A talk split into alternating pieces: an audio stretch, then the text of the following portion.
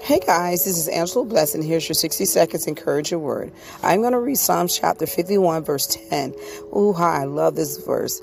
Create me a clean heart, O God, and renew a right spirit within me. Amen. It means having undivided loyalty to God, loving Him above all else. This kind of love comes from a clean heart that has been transformed by the power of the Holy Spirit. When we have this kind of love of God, it will overflow into our area of our lives, including our relationship with others, and we won't have to worry about what's going to happen tomorrow, the day before, the day before, because we will we committed ourselves unto God.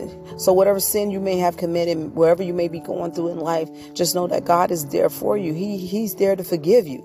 You just have to open your mouth. You have to ask God to forgive you for your sins. You have to ask God to heal you, to make you whole. You have to ask God to give you a, a clean heart. And I know this will be 60 seconds. I when I came to Christ, and you know I was running back and forth, and I was fighting to do God's will and my will and I finally got to the point that I'm not fully there, but I'm getting there. I, I told God, I said, I need a heart surgery. I need you to work on my heart because all the things and the issues that I went through in life.